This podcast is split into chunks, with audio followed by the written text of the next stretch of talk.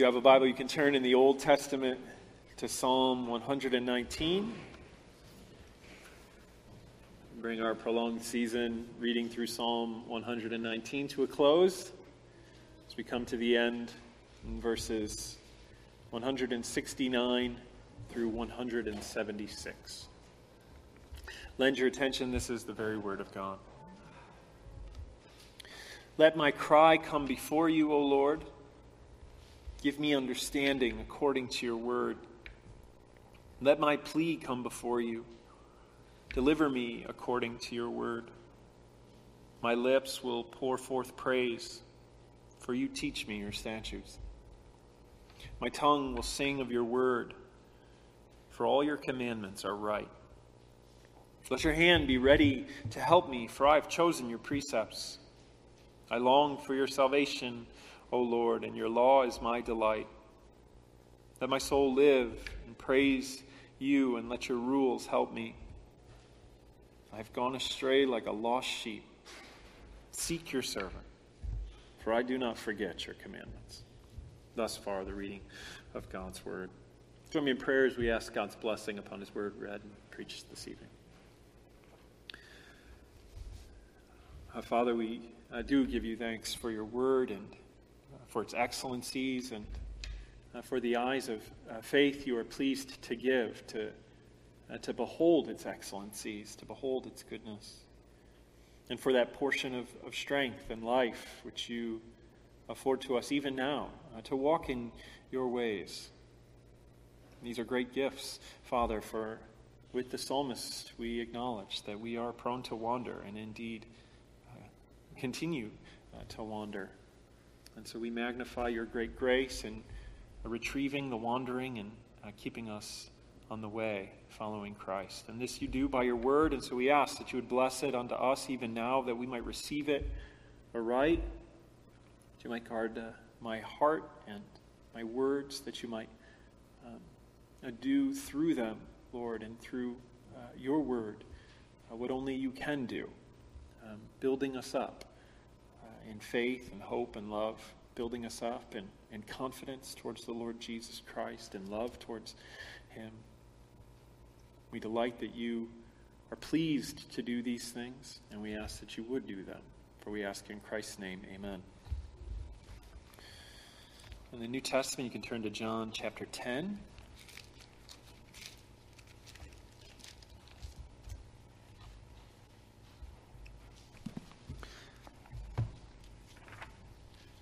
Come to the uh, last and the fifth of the blessings beside, which we've been considering in Westminster Shorter Catechism, question 36. I'll read God's word first, John 10, verses 27 through 30, and then we'll turn our attention once more to question 36. But first, this is the very word of God. My sheep hear my voice, and I know them, and they follow me. I give them eternal life, and they will never perish, and no one will snatch them out of my hand. My Father, who has given them to me, is greater than all, and no one is able to snatch them out of the Father's hand. I and the Father are one.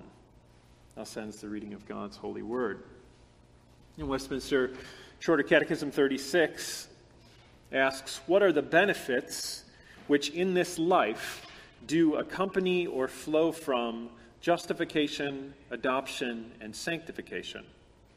The benefits which in this life do accompany or flow from justification, adoption, and sanctification are assurance of God's love, peace of conscience, joy in the Holy Ghost, increase of grace, and perseverance therein to the end.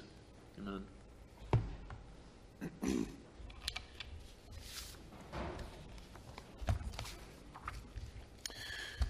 What's the difference between confident and cocky?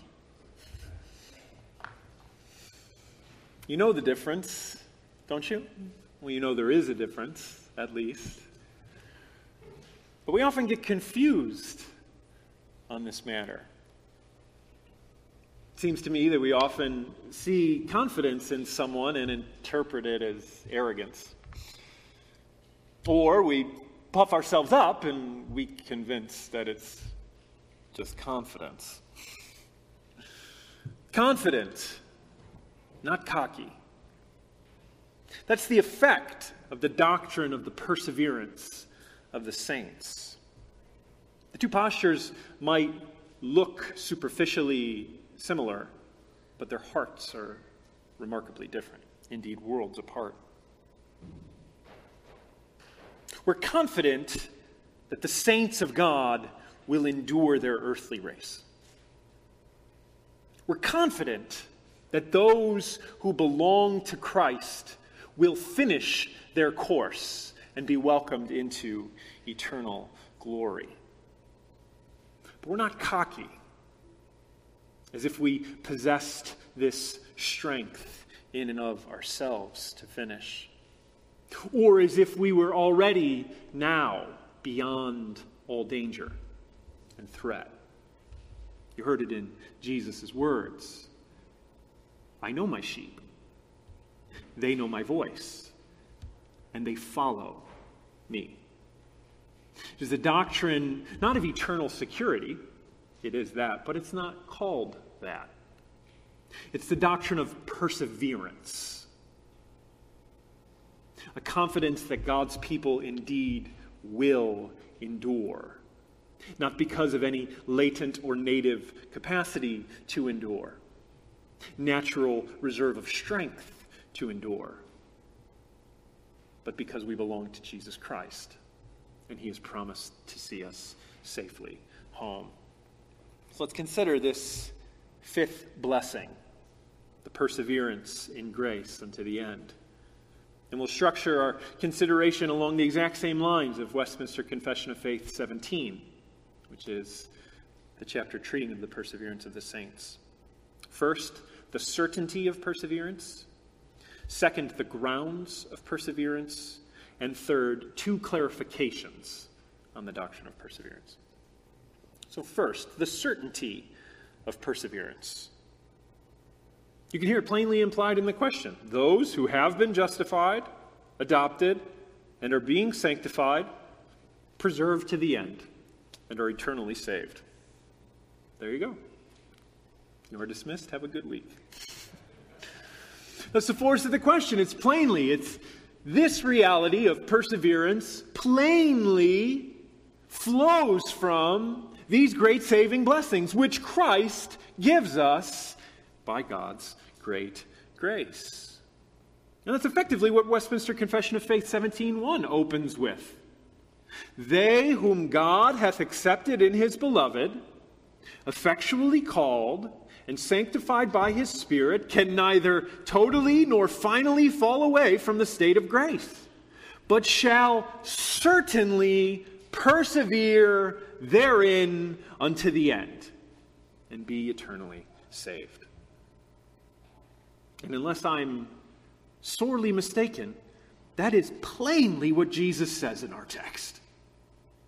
That is the plain thrust of his word. You could hang the whole doctrine on these three verses, and it would be well attested because of the plainness of these verses. My sheep hear my voice, I know them, I give to them eternal life, and none shall snatch them from my hand. I don't know how he could be any plainer. I don't know how he could state the certainty of perseverance with any more simplicity or forcefulness. They're mine. I own them. I lead them. I lose none of them. There is no one greater than I. There is no one greater than my Father. I and my Father are one. They will persevere until the end. It is certain. Not one will fall away. Indeed, not one can fall away. Because for this very reason, Jesus came to not lose any of those whom the Father had given him. That's a precious promise. Do you feel its preciousness? well, let me remind you, in case you don't feel its preciousness, let me make plain what the text also says. You're a sheep. So to be told that the certainty of you as a sheep who has a number of predators against whom you are helpless, to be assured as a sheep that your endurance, your safe endurance, your safe passage through a world of peril does not rest in your sheeply strength or your sheeply body, but in the excellence, sufficiency, supremacy of the shepherd king. That is of great encouragement. The safety of the sheep is not found in the sheep, but in the promise and superiority of the shepherd. I just finished Watership Down. Have you read Watership Down? You should read Watership Down. it's a lovely novel about the rabbits of Sandleford Warren. One of the rabbits sees a great day of trouble coming. And so a group of these vulnerable creatures set off to find safety. How vulnerable these rabbits are. You feel it every page. Those with a thousand enemies, they're called.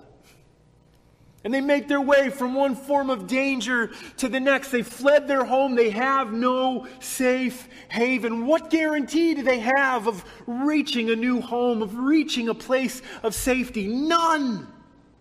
They're left to their own ingenuity, their own tricks, their own speed and cunning. Sure, they have brave Hazel, they have strong Bigwig, they have clever Blackberry, but they're rabbits. There are wolves and dogs and foxes and hawks. What hope do they have? If you can believe it, sheep are more vulnerable than rabbits. Rabbits are fast. That's sort of their curse. You'll have many enemies, and they'll eat you if they catch you, but first they'll have to catch you. Sheep are not fast.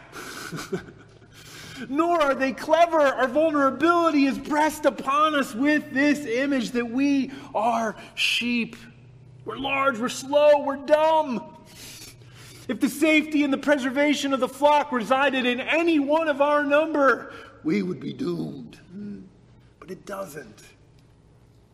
It comes to us as a promise from the shepherd, and it's demonstrated in his willingness to give his own life to ensure that the sheep reach their intended journey's end.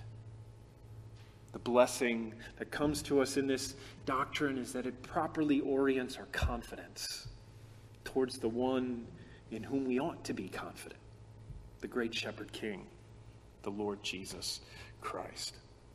And it begins already to anticipate the question of why. Why do Christians endure to the end? Why do the sheep persevere until the end? So we can look at, second, the grounds, the specific grounds of our perseverance.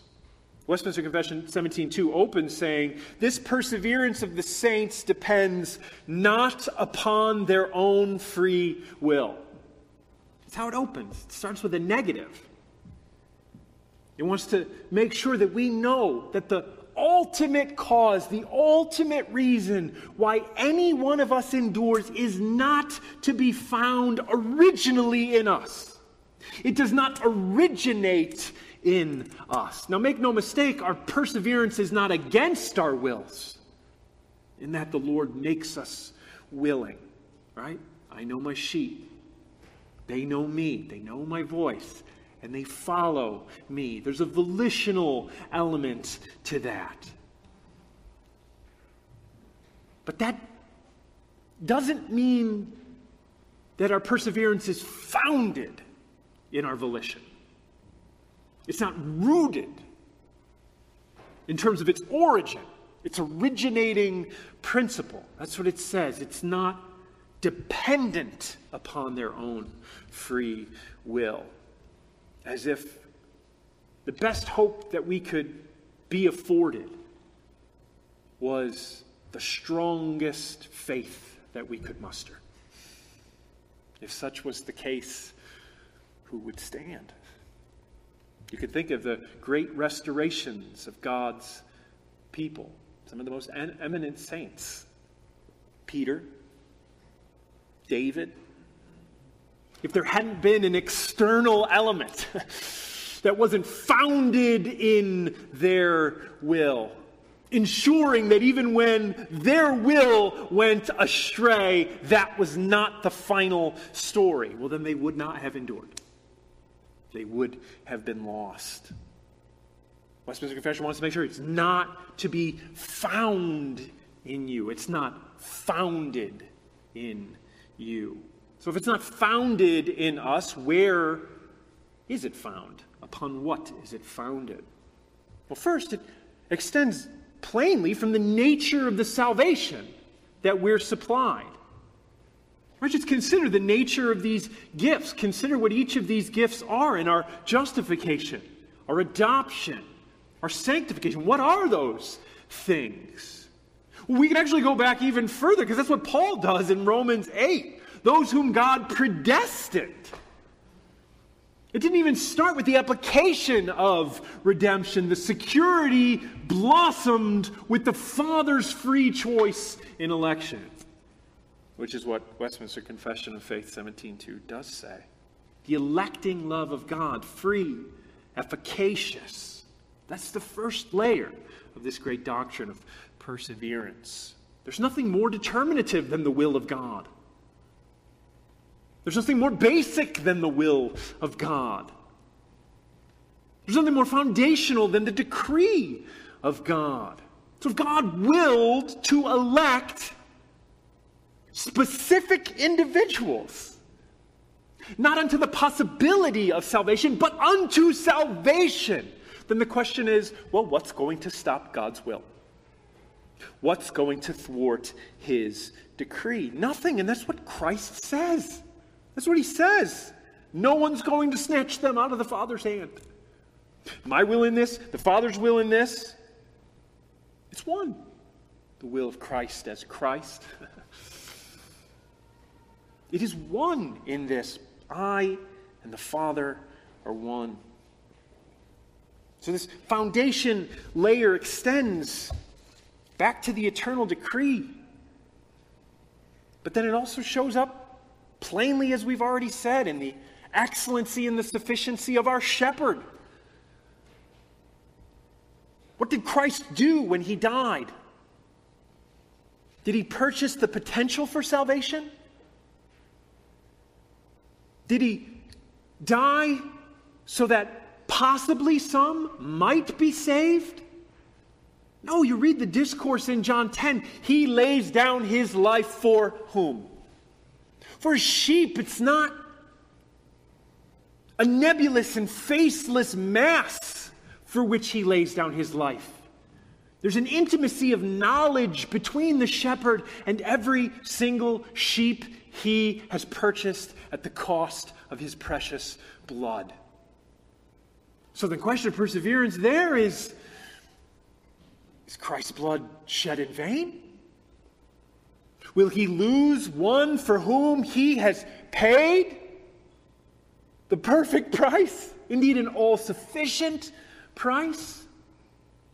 Or to frame it another way, has Christ failed in his office as the Christ, as the King who gives his life for his people? The resurrection and ascension prove that he did not fail that he was successful in the discharge of his calling.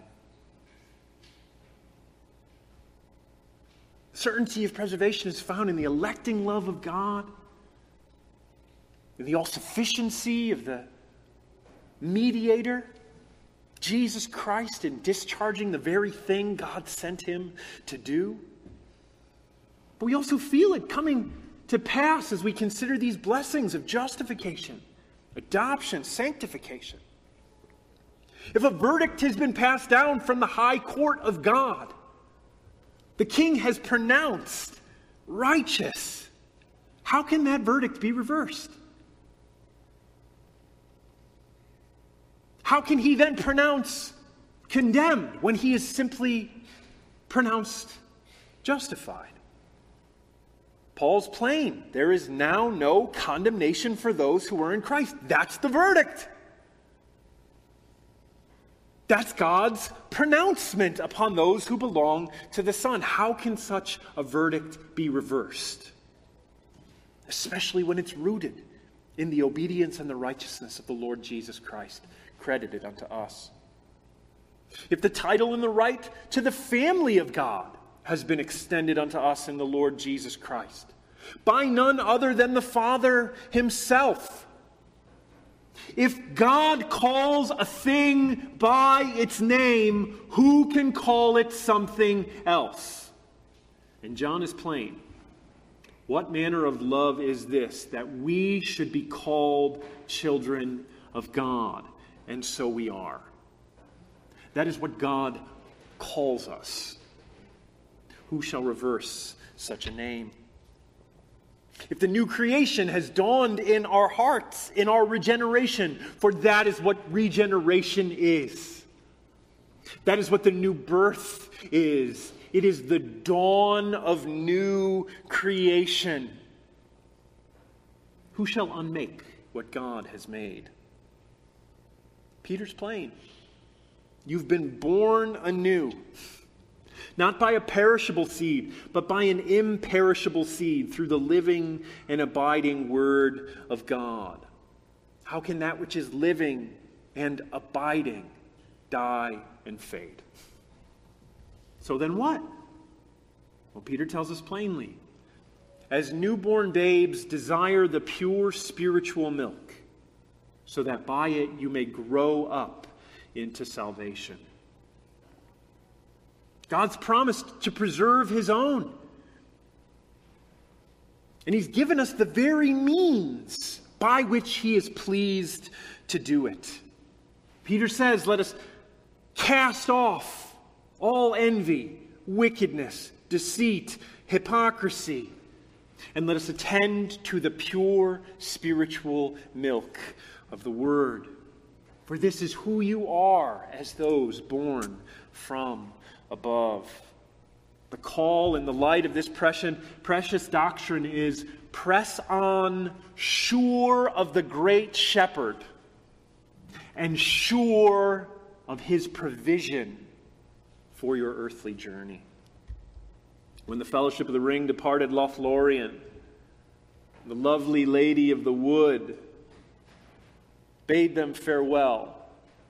She gave them gifts. They all got their own unique, choice, precious gift. But perhaps the most useful, arguably, was the gift she gave to the whole company lembas bread. That elfish substance, which was delicious and simple and sufficient to nourish a full grown man for a day of rigorous journeying and battle for any of the fellowship to have gone hungry as they possessed such a magnificent portion would have been absurd. But mark how easy it is for us to forget to attend to the portion that we've been given as we continue to make our journey unto the celestial city. It's easy to grow negligent, isn't it? Mark how easy it is in the heart to slip from the appropriate confidence that we have in our God, in our shepherd, and his purposes, to that unseemly cockiness that experiences any bit of success and thinks us untouchable, any bit of growth and assumes, well, I've got it figured it out now. The posture of confidence is tenuous tentative because the flesh is real. So we can close by making two clarifications on this doctrine of perseverance. What's the first major objection that comes to mind when we say that all those who belong to Christ will persevere unto the end? Well, don't many sheep perish? Don't many sheep wander into their own destruction? Doesn't our own experience bear this out? Doesn't Scripture bear this out? Some have made shipwreck of the faith. This or that person shows evidence of faith for a while and then falls away, or worse, turns hostile to Christ and his church, the very one he loved, the very people he served. Aren't those sheep lost? What does Jesus say? He says plainly, no sheep will be lost. He says it plainly. No sheep will be lost. So then, what are we to conclude from those who wander? We're to conclude what the Apostle John plainly tells us. They went out from us because they were not of us. For if they were of us, they would have remained with us. It's not a coincidence that John exhorts his church in the face of what was very clearly a demoralizing and terrible split. He exhorts his church to remain, to abide, to stay. For Christ is where the blessing is. Christ is where the confidence is. Christ is where the security is. And those who flee the security are not secure, are lost. You see this treated from another angle in the parable of the soils. Jesus talks about four different types of soil as the word is sown on the road, among rocks, among thorns, and in good soil. What's striking about the seed that's sown among the rocks, the seed that's sown among the thorns, is that there's growth. The seed actually sprouts and grows. And to the human experience, that looks like faith. That looks like enduring with the fellowship for a while. And it's real. You consider the, the power that even temporary faith possesses. Isn't this what our Lord teaches as well? Not everyone who says to me, Lord, Lord, will enter into the kingdom of heaven. They'll protest.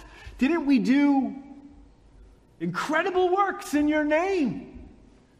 Temporary faith can be powerful. Perhaps you've known people. Sort of a, a, a reform of life. Some sort of profound experience seems to reorient them for a season. And then they shed the Christianity. Temporal faith is profound, but it's not eternal. It's not a product of heaven. The evidence of heaven's workmanship is you'll persevere, you'll endure unto the end. This doctrine says nothing about the security of the wheat. Sorry, the security of the tares. The wheat are secure. There have always been religious hypocrites. There's always been tares among wheat. Sometimes the true nature of the tares is relieved, revealed in this life. Sometimes it's awaiting the next. But the fact that there are tares says nothing about the security of the wheat. The fact that there are hypocrites says nothing about the security of the true children the sincere worshipers. The second objection is that don't we fall into times of sin? Don't we stumble along the way? Has anyone's experience been just one glorious trajectory onward unto glory? I'm guessing not. The doctrine of perseverance unto the end does not mean that we're invulnerable to seasons of falling away in some measure. You hear that with the specific language of Westminster Confession 17:1. Those accepted by the Father and the beloved will not totally and finally fall away. Which gives a head nod to our very real experience of partial and temporary falling away. For that's what every sin is, isn't it? Isn't every sin an act of unfaithfulness? A motion in the wrong direction towards the flesh, towards death, away from Christ? Has anyone not experienced that? but you've been restored. But I trust you've also felt the ache of those ventures down the path of death. That's what section 3 in chapter 3 goes on to detail. The elect can fall into grievous sins with dreadful consequences. Yet another warning against cocky, another warning against presumptuousness. We're like Frodo. The thing we carry about is dangerous. And it will destroy us if it has its own way. We carry about the seeds of our own destruction, just like Frodo in the ring. And that threat isn't going to be removed until all things are made new. We put off this body of death. Consider Peter, the horrors of conscience that he would have experienced, the dark nights which must have followed upon his threefold denial of Christ. The phrase that Luke uses, I believe it's Luke uses in his gospel, is that after the rooster crowed, Peter went out and wept bitterly. That's a pungent phrase. He wept bitterly. The consequences of his sin were real. It was a grievous sin with heart wrenching ached. I don't know if you've experienced bitter weeping before. A broken heart that seems as if the flow of tears that's been unleashed will never stop. You cry yourself to sleep. You wake up aching because your body has no more tears left to shed. Devastating circumstances seem inescapable. Peter had the extra layer in that he had done it to himself. He had denied Christ. His was the betrayal. And not only that, how did it happen? He had been so sure of himself. He denied the possibility of denial with vehemence. The Lord told him, and he rejected the Lord's gracious warning about his vulnerability, about his weakness. Not I. Perseverance is founded in me. It's not. It's founded in Him, the one who's warning us about our continued vulnerability. And the posture to avail ourselves of that strength is partly in heeding that warning. And isn't that what happened on the night he was betrayed? Watch and pray. Watch and pray. Watch and pray. He did it, and then he fell. Watch and pray. Give thanks that the certainty of our standing does not rest in the perfection of the execution of watch and pray, but watch and pray.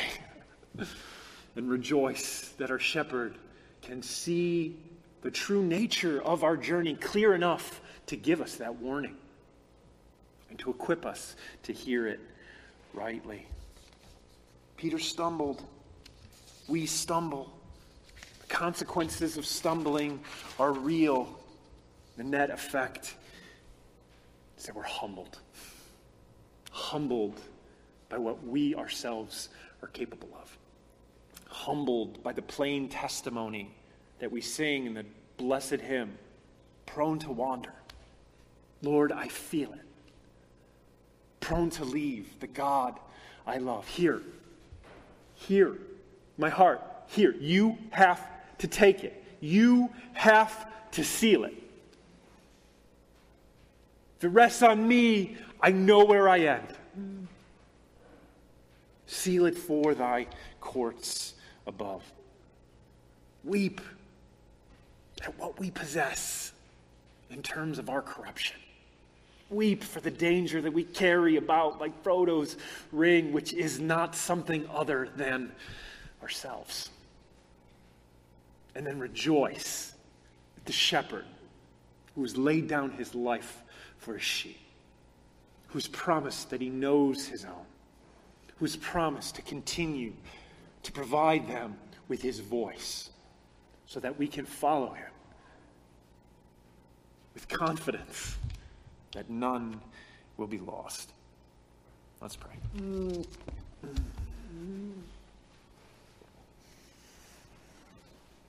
Sanctify your word unto us, O Lord.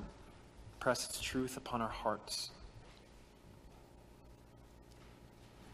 Provide us with what we need, as you have promised to do. For the weak, Father, draw near and point to the strength of Christ. For the wandering, Father, chasten, retrieve, and restore to the way. Give us all hearts marked by the meekness and the humility which ought to be our portion when we consider what we know our hearts to be capable of left to ourselves, that we might encourage one another on in the way, looking unto Christ, who will lead us home. We pray this in his name. Amen.